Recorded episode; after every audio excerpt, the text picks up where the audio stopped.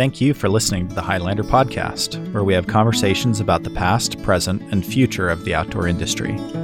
Thanks to Utah State University's Outdoor Product Design and Development program for making it possible and for training the future product leaders of the outdoor industry. Learn more about the program at opdd.usu.edu.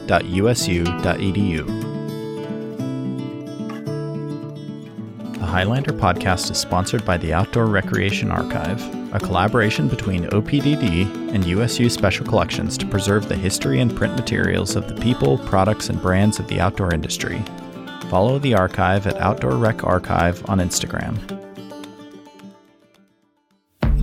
The Highlander podcast is sponsored by the Utah Outdoor Association, a business association focused on elevating Utah's outdoor industry through educational programming and events. Their membership consists of Utah's outdoor manufacturers, retailers, outfitters, and guides. Member benefits include networking opportunities, recruitment of talent, and brand promotion. More information about volunteering and membership is available at utahoutdoor.org. Over the next few weeks, we're going to be sharing recordings from our 2023 Outdoor History Summit. This week on the history of gear, Clint Pumphrey, manuscript curator and one of the minds behind the Outdoor Recreation Archive at Utah State University, gives a report on the state of the archive for 2023 at this year's Outdoor History Summit. Greetings from Outdoor Rec Archive HQ. Um, and thanks everybody for being here. I'm the manuscript curator and the program chair for Archives Outreach and Instruction at Utah State University Special Collections, and and Chase's uh, partner and uh, the and driving force. Uh, the two of us being the driving force between behind the Outdoor Rec Archive. So I'm just gonna share some things that we have uh, accomplished this year and uh, uh, spotlight a particular collection that I think you all will find pretty interesting. Uh, Outdoor Recreation Archive is a project we've been working on since 2018. Um, and I think we've we've had uh, we're kind of getting to the point now, five years in, where we're really getting some quite a bit of momentum, and I'm going to share that with you today. this year's been a, a banner year. As I was putting this report together, I realized just how much we brought in this past year. Um, and that's thanks to a lot of you probably on this call and uh, and all of our donors. And, and so we really appreciate uh, all of that. I'll be thanking a lot of people. And if I miss somebody, I, am sorry, I apologize, but uh, just know that we do appreciate you. Um, in all areas, we've, we've uh, been building the collection pretty quickly. Uh, as you can see here, our catalog collection, which a lot of people uh, are familiar with, um, has grown uh, uh, 2,126 catalogs this year, which is about a 50% increase over last year. And a lot of that is thanks to some partnerships that uh, we've had with companies who've been willing to look through their files and find uh, extra copies of uh, of catalogs that they're willing to share um, and and let allow us to make publicly available here uh, at Utah State.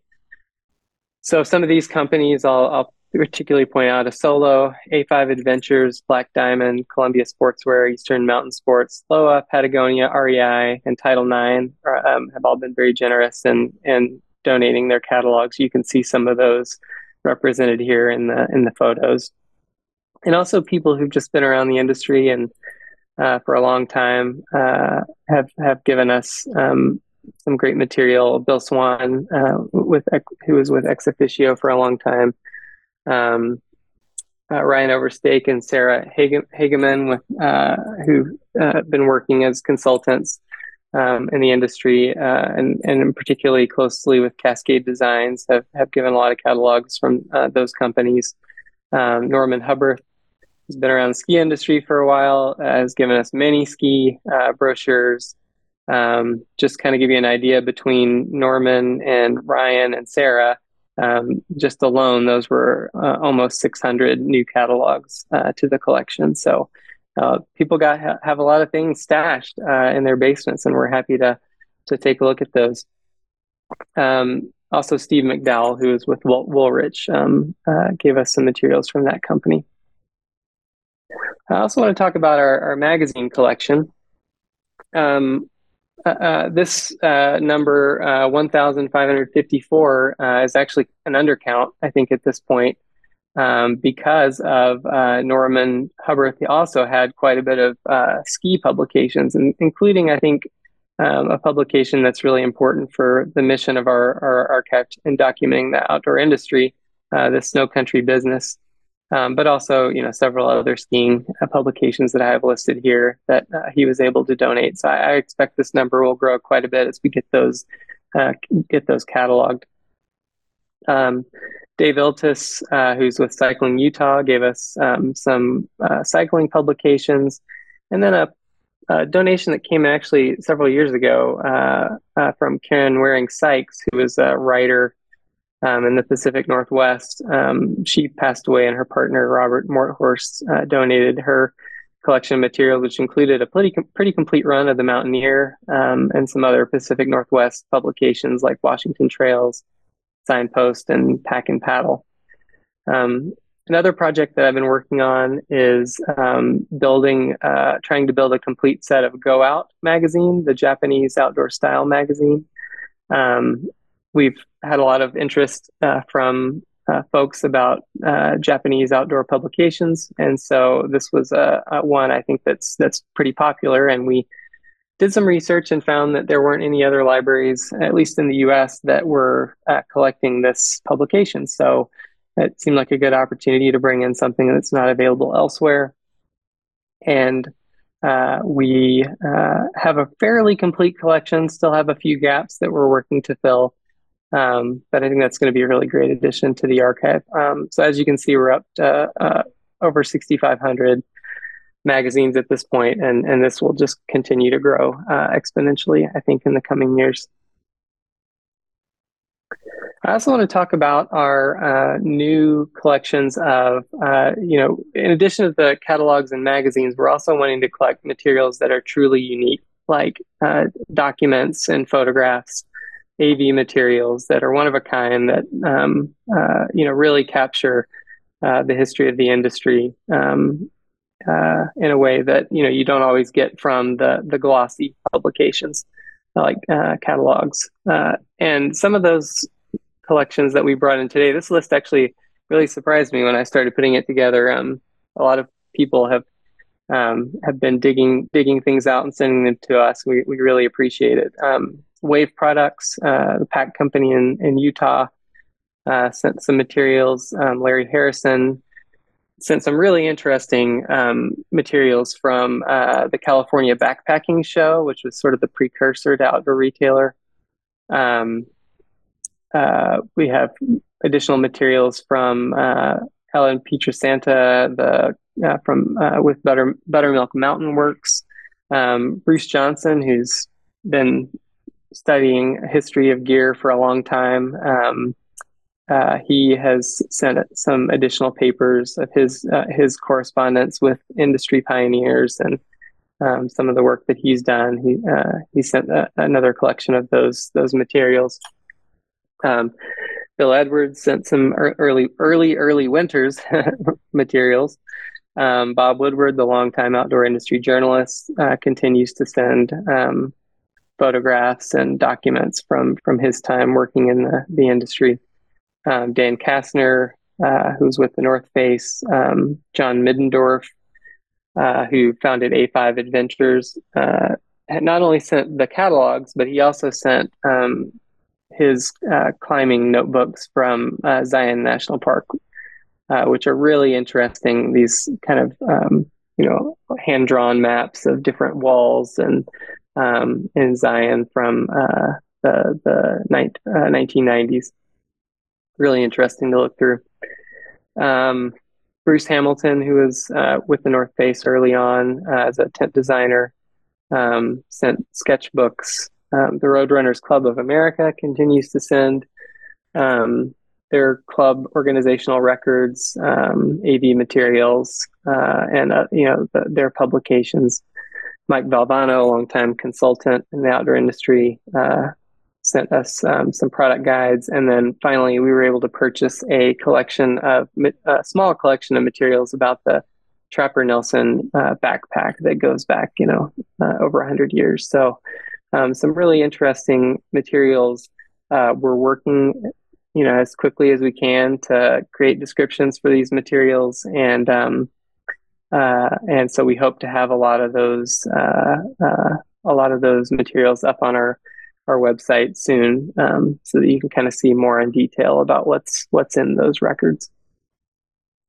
All right, I just want to take the, my last uh, 15 minutes or so here um, to talk about the uh, a collection that's kind of it's it's it's been coming in for a while. It's still coming in, um, uh, you know, in batches here and there. Um, the Gerry and Ann Cunningham papers. Um, Gerry, of course, was the founder of uh, Gerry Mountaineering, um, and uh, we've been working with his son Pete uh, to bring uh, bring in these this collection uh, into the Outdoor Recreation Archive. It's actually one of my favorite uh, stories about picking up a donation. Um, I I went home to Arkansas for in Louisiana for Christmas last year, and um, Pete was down in Mississippi, and we met in Vicksburg. in a casino parking lot under the Mississippi River Bridge to to trade hand off some of these materials, and so it was a really great, uh, uh, really uh, uh you know, a great location, um, interesting location, and, and, great to see Pete, and pre- really appreciate um, him being willing to contribute these materials. Um, so uh, Gerry and Ann Cunningham founded Gerry Mountaineering in 1945. Uh, shortly after Gerry returned from service in the 10th Mountain Division, um, the collection includes catalogs, correspondence, financial records, photographs, scrapbooks uh, that provide an important glimpse into the operations of a transitional outdoor brand uh, and the lives uh, of its founders. And I guess what I mean by transitional outdoor brand is I think Gerry, along with companies like Holubar, really bridged the the gap between the early companies, hunting and fishing outfitters like Abercrombie and Fitch, and the modern companies um, you know, big uh, uh, backpacking and, and outdoor companies we think of today, like Patagonia and, and North Face. And so um, I think, uh, you know, these materials are really important and, and that they provide a glimpse into that, uh, that interesting transitional period. And, you know, show the ways that, um, you know, the, the influence that, that the military has had on, on the outdoor industry. So just to give you an idea of who Gerry was, um, so this is a quote from an oral history that we have uh, in the the collection, and kind of explains why he got into to making outdoor gear. He said, "Well, God, when I got into army the army ski troops, we had rucksacks that were miserable copies of uh, Bergans. So Bergans being a Nor- the Nor- I think Norwegian uh, brand." They missed the entire point of the Bergans rucksack. They copied it in form, but the mechanics weren't right. And of course, the Bergans was made only for light loads that you don't mind hanging on your backs. But we had 90 pounds in those stupid things. Sleeping bags that weighed 20 or 30 pounds, a stove that must have weighed five pounds or at least three times as much as Primus stove. Myself and a lot of the other guys who were in the early 10th Mountain Division who had been climbers and skiers were really pissed off at this junk we got. I know I used to develop techniques for avoiding field inspection because I would not take what we were required because I couldn't carry it, frankly. Uh, so it kind of gives you an idea of why he got into it and also, you know, his personality. I think that's a really, really great quote. Uh, apologies here for the the small uh, image and the the reflections, but uh, you know, this is a timeline Gerry put together that just kind of talks about some of the key uh, innovations and, and, that that he made in Gerry Mountaineering. Of course, company founded in 45, first catalog published in 46. Um, you know, he uh, he, he has many claims. He claims to have uh, designed the first semicircular mountain tent, uh, marketed the first, and that was in 1947 uh, and 1951. Marketed the first dehydrated, prepackaged, complete meals.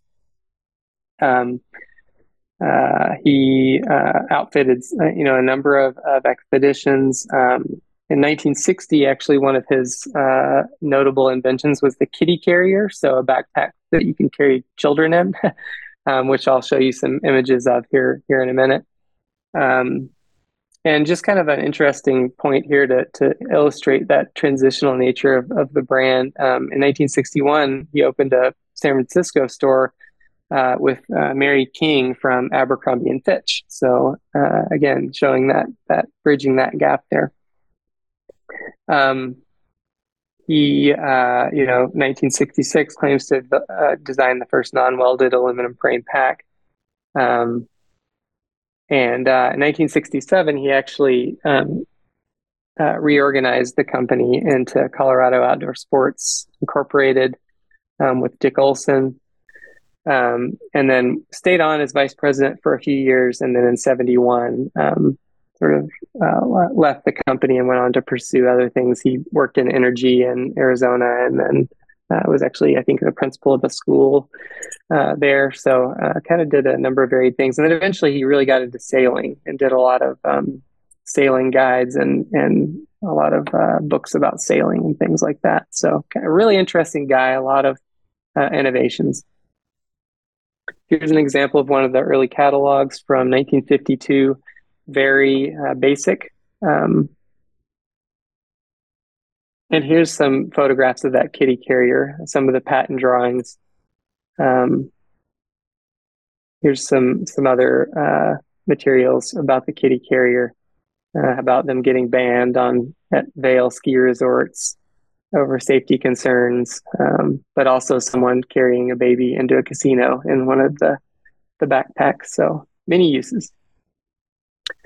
He was also a really big proponent of educating people about not, or, you know, not just making gear and selling it, but educating people about how to use it. So he would um, publish these little pamphlets about how to keep warm, how to, you know, pack food, how to camp and leave no trace, and um, and he also, uh, in addition to this, he he also did a video um, called "The Wilderness Traveler" in 1970.